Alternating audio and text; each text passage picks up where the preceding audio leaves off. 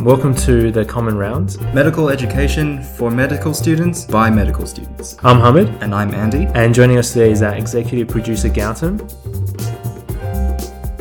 So, the focus of the lecture, Andy, is to talk about the various components of the digestive tract uh, from the mouth towards the small intestine that are involved with digestion.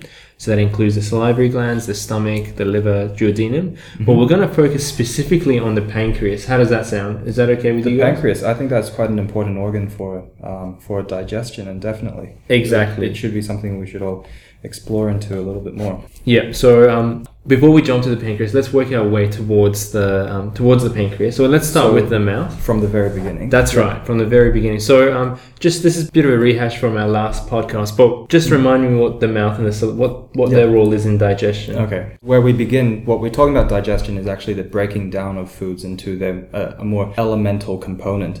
And so when we think about the mouth, we're talking about the teeth and the saliva that we should be focusing on. The teeth themselves, they are involved in a process called mastication, which is actually just chewing and breaking up the foods from the large components into smaller things. And then the saliva, as we talked about last time, have these digestive enzymes, if you remember, the lingual lipase and the salivary amylase, that also break down starch as well as um, fats. So what happens then? So so the di- process of digestion starts in the in the mouth. Yes. What happens once it works its way to towards the stomach? So the stomach produces hydrochloric acid by Yeah. the parietal cells. Yeah. and it also produces pepsinogen via the chief cells. What is the primary role of hydrochloric acid in the context of digestion, and what what what's the role that pepsin plays? So, from my knowledge, is that the pepsin breaks down the uh, proteins, which uh, which then get broken down into smaller components, eventually down into amino acids. Whereas the hydrochloric acid, I think, acts as a way to activate the um, pepsin, which is starts from pepsinogen and gets activated by the hydrochloric acid. Is there anything else from the hydrochloric acid end? Uh, no, I mean uh, aside from the fact that um, the fact that the process of digestion in itself can cause G cells, which produce gastrin, so amino acids that are released can trigger further gastrin release, which then positively feedbacks onto more hydrochloric acid secretion. Yep. There are inhibitory mechanisms in place as well, but you have to refer to the previous talk about those mechanisms. But that's pretty much it. That really sums it up. Is that pepsinogen uh, is activated and pepsin digests the various uh, complicated protein components. Hamid, before we go on, so with the hydrochloric acid, does it actually have a role with actually breaking down foods, or is is it mainly just activating the pepsinogen? That's a good point. Uh, my understanding is that I'm, I'm sure there might be a role, but its primary purpose is to activate pepsinogen uh, into pepsin, and pepsin then does the majority of heavy lifting. Are there any lipases in the in the stomach or any other sort of digestive enzymes, or any other forms of um, aside from pepsin and pepsinogen? Do you do you know of any other digestive enzymes in the stomach? Uh, not that I know of. If we move further down from the stomach into the duodenum, Okay, so let's let's talk about the duodenum then. If, if we're moving on with the duodenum, yeah. So, what are some of the, I guess, some of the enzymes that are present in the duodenum, and and, and where do they come from specifically? In the duodenum, that's where um, so after the stomach, the food or the um, the chyme goes into the duodenum, and that's where lots of the other enzymes start coming into play. Yeah, okay. So you've got uh, enzymes that come from the pancreas, as well as you've got bile salts Mhm. that come from the gallbladder, um, that all mix into the duodenum to help break down fats, carbohydrates, as well as um, proteins. Yes. Hamid, would you like to elaborate a bit more about Yeah. the specific Yeah. names of some? Sure. No, um, that's that's an important point to remember. But I guess before we move on, it's also important to recognize that once there is a bit of peps activated pepsin that reaches the duodenum, and uh, it doesn't go ahead and start digesting the Oh. various proteins, it's actually inactivated uh, by pH of uh, any pH above five. So it essentially loses its function once it goes into the duodenum. Yes. Um, so, in terms of the actual enzymes that are present, there are two organs that we need to discuss first. So, the first is the liver. So, the liver produces um, bile salts. And Yeah. bile salts are these long uh, chain mo- molecules that have both a negative and a positive charge, and they help solubilize the fat in order to prepare them for absorption and digestion.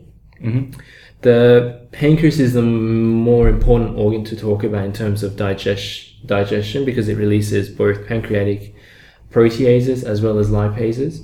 And it also produces amylases as well because once the amylase from the saliva reaches the stomach, it's actually deactivated and it's broken down by the pepsin in the stomach. So the digestion of carbohydrates then continues in the in the pancreas uh, by in the duodenum by pancreatic enzymes.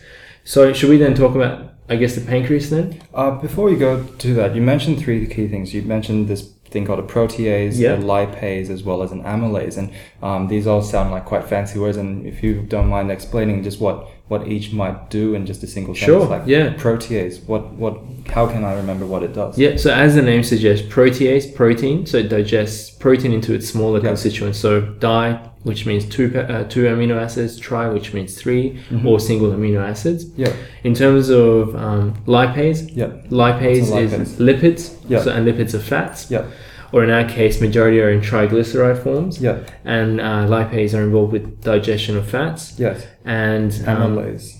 Amylase. Yeah. Um, so amylase is it's a little bit more, but you know, we talked about protein, we talked about fat. So the one thing that's remaining is carbohydrate. So by Oh, default, Yep. you know, you can learn, you can memorize amylase as being uh, able to metabolize uh, carbohydrates. Yep. Is, is there anything else that you want to add? No, that was that was pretty much it. Yeah. Cool. Awesome. Let's um move on to the pancreas because that is really where mm, you know the organ that is vital for for effective digestion of food. Mm. Before we jump into the digestive component, let's let's talk about the the, the the pancreas. So, is it true that the pancreas has an endocrine and an exocrine function?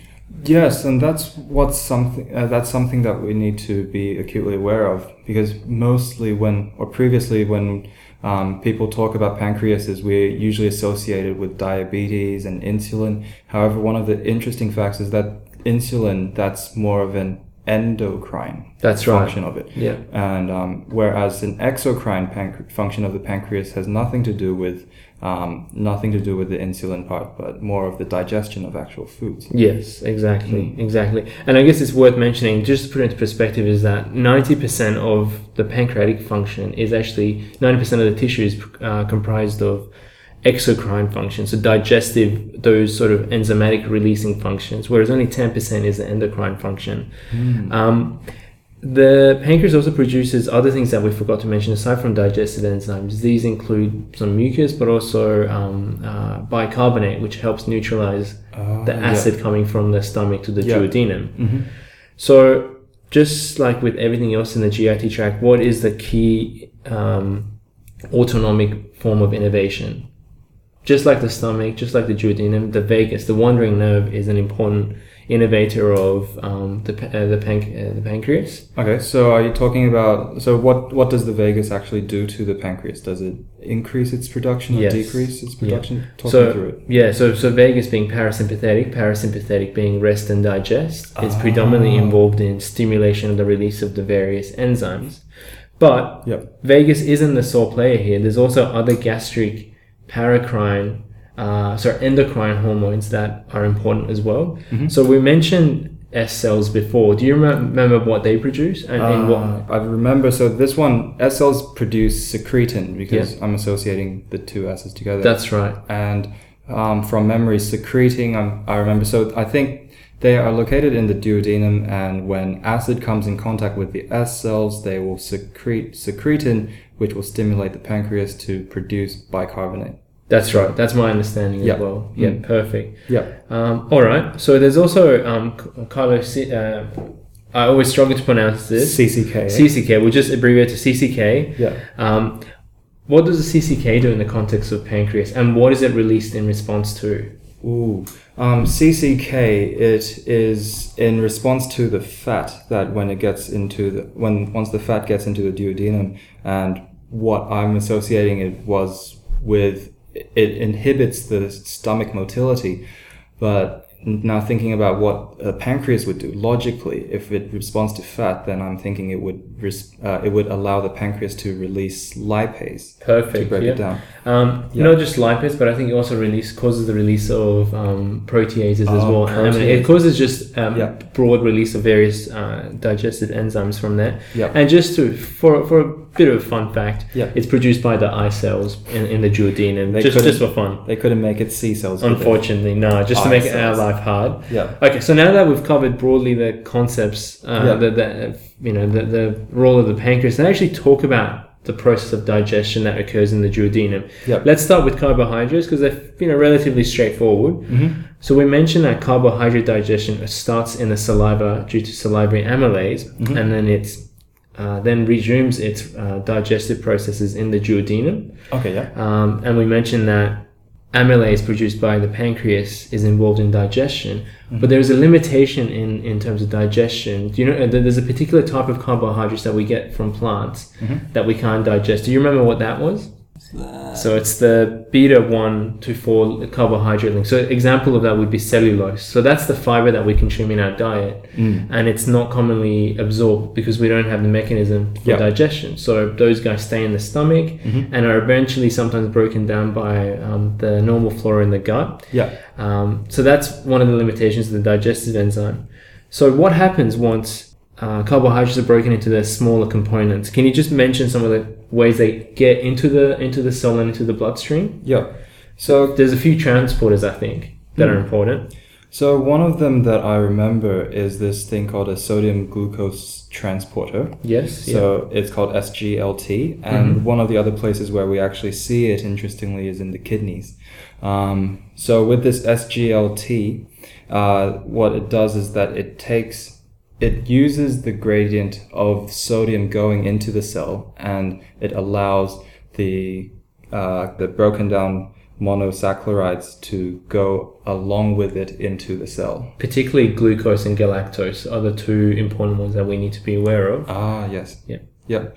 And because your your point being was because fructose, on the other hand, has a completely different. Yeah, it does, which is uh, which is a little bit unusual. It's brought in by um, GLUT5. It's just a bit more detail for us to know, but Yeah. it's important to recognize that sodium glucose transporter G- um, SGLT1 and is important for transport transporting predominantly glucose and galactose. Glucose being ac- accounting for the majority of the So- carbohydrates in the body. And that was only I only described half of the story because so once the glucose gets into the cell, it needs to be taken from the cell into the bloodstream via this other transporter called GLUT2. Yep, So right. SGLT brings the glucose into the cell, and then GLUT brings it out into the actual uh, bloodstream. Perfect. Yeah. Yeah. So that's really basically describing it. Um, so you have you know two important transport mechanisms. Now, despite the fact that sodium and glu- glucose go in by this SGLT, despite the SIM transporting, it is still energy dependent because the constant the gradient that is produced to drive this mechanism is. Uh, is driven by the sodium potassium ATPase, which we've always come across Yes. which is a very common transporter.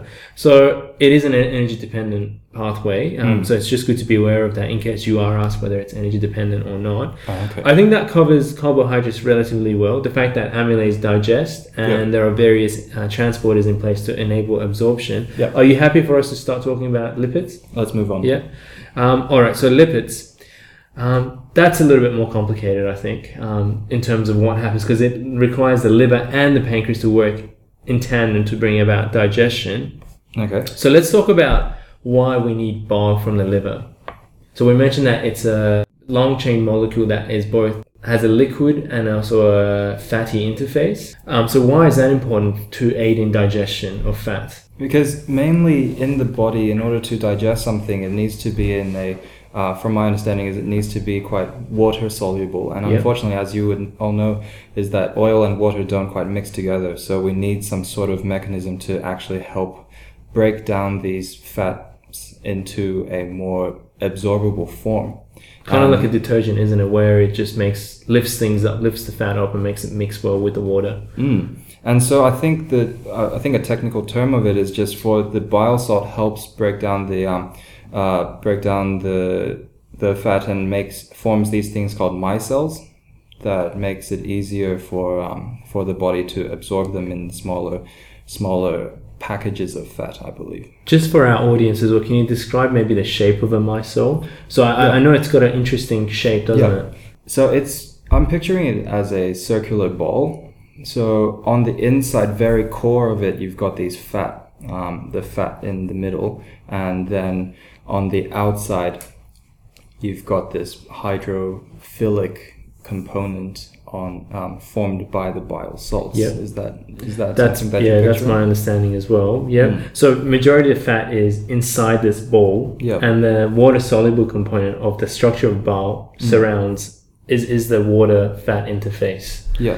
So what is one of the key stimulants for the release of bile from the liver? Once again, I think we go back to CCK Yeah. from the duodenum. Yeah, that's right. CCK is pretty important because it affects both uh, the pancreas as well as the liver, and it triggers bile release because you want to have that simultaneous. You want to have bile present, and you want to have your lipase present in order Mm. for digestion to occur. Mm. So there's a particular enzyme Mhm. that needs to be present with your lipases for um, for it to work. And I think the reason for that for that presence of that other component is to prevent bile cells from denaturing the proteases that are pro- uh, the lipases that are produced by um, by the pancreas. Do you know what that na- the name of that enzyme is? Again, it's a little bit more detail, but you know if you guys want to know really well, I mean it doesn't hurt it doesn't hurt to know this enzyme. So it's got colipase, and colipase assists supports lipase in minimizing the potential or the capacity for bile salts to de- denature lipase and it ensures that it's functioning effecti- uh, effectively. There are a couple of important lipases that are produced by the pancreas. Uh, one is a just your cholesterol ester hydrolase, Okay. Yeah. and these guys are important for digestion or breaking down cholesterol into cholesterol esters into smaller units of cholesterol and fatty acids. yeah. There's also your generic lipases, which break down triglycerides into. So triglycerides are glycerol component with three fatty acids. Yeah. These lipases break it down into two, free two fatty acids and leave one monoglyceride. So a glycerol attached to a fatty acid. Mm-hmm. Um, so that's breaking it down into smaller components in preparation for uh, di- uh, absorption into the stomach. Mm. There's one more enzyme that's important, and that's phospholipase A2 Okay. and uh, that breaks down membranes uh, or phospholipids, which form membranes of the various food we eat, into um, which is um, uh, one of the uh, products that uh, that need to be absorbed, as well as fatty acids. yeah. And interestingly, this is a proenzyme, and the reason I guess it's a proenzyme is because you don't want this enzyme to suddenly digest all your cell membranes in the gut lumen.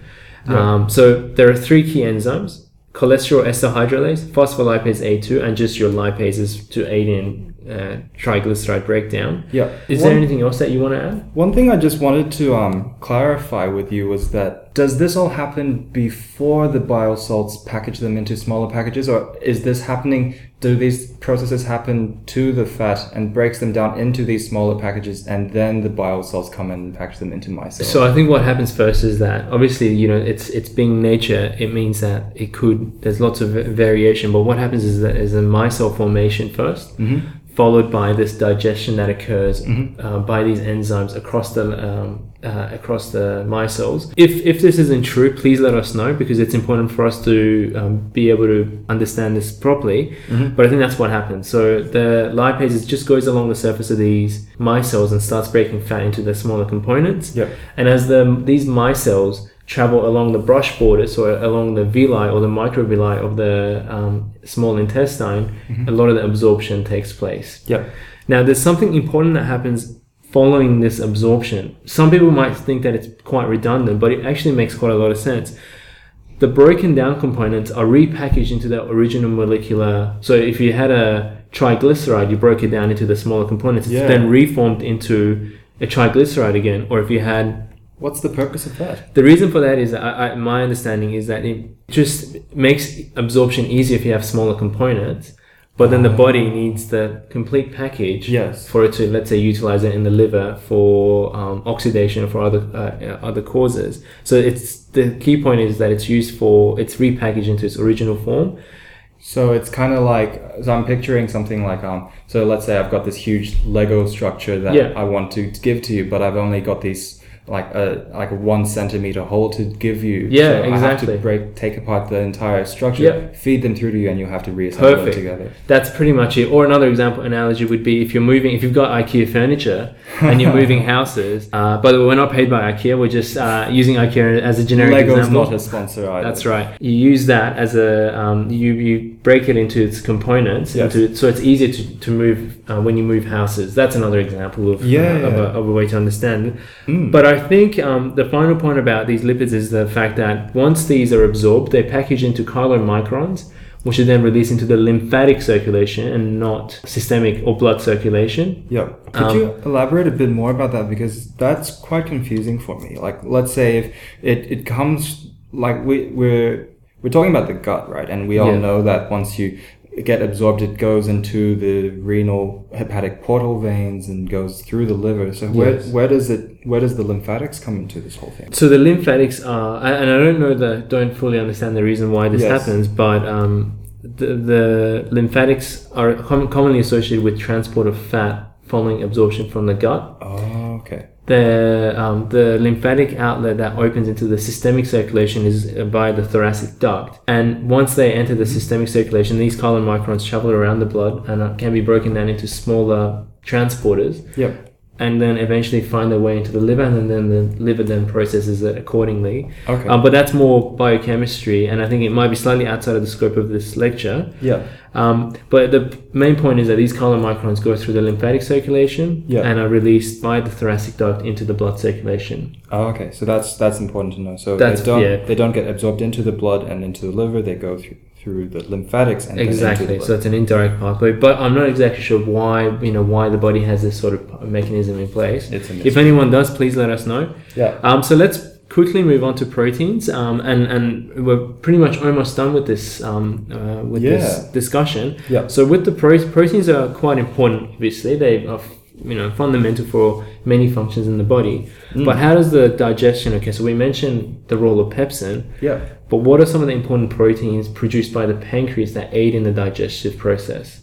So in addition, so pepsin comes from the stomach, but further on you've got these digestive proteins such as trypsin, chymotrypsin, and this thing called elastase, I believe. Yeah, that's right. Yeah, and so they are all involved in breaking down these peptides into. Wait, just let me clarify. Was it to break it down from peptides into amino acids, or from larger proteins into peptides? Both. So from larger proteins into peptides, and eventually the brush border enzymes then Yeah. break it down further into um, just amino acids. Oh, okay. So There are a few. Yeah, to clarify the structure is wise. Like so, amino acids are the very fundamental building blocks of proteins, right? And then some a few amino acids make these peptides, and then a lot of peptides make large proteins. Yes. So yeah, Yeah. okay. Exactly. Mm. Um, so yeah, exactly. So what happens is that the first thing that needs to happen is the you know the pancreas needs to produce or release these enzymes. Now these enzymes are all produced as uh, inactive form. So zymogens is a term uh, denoted to inactive So enzymes. an inactive enzyme is called a zymogen. Yep. Yep. So that's anything that ends with, let's say, peps, uh, inogen or has the um, uh, inogen ending. Oh, pepsinogen. That's So right. That's a zymogen. Yeah. So the key enzymes that we need to be aware of, as you mentioned, was um, trypsin. Yep. So its zymogen form is trypsinogen. Okay. Um, chymotrypsin or let, me, let me try that. So uh, then elastase would that be elastasogen? That, actually, Uh, that doesn't flow. does it? No, no, no. It's something else. Um, so it would be. Uh, let me just have a quick look. So, for example, it may be pro, uh, proteases or proelastase would be an example of. So there are Mm. exceptions to the rule, but it will be proelastase as, as an example. Yeah.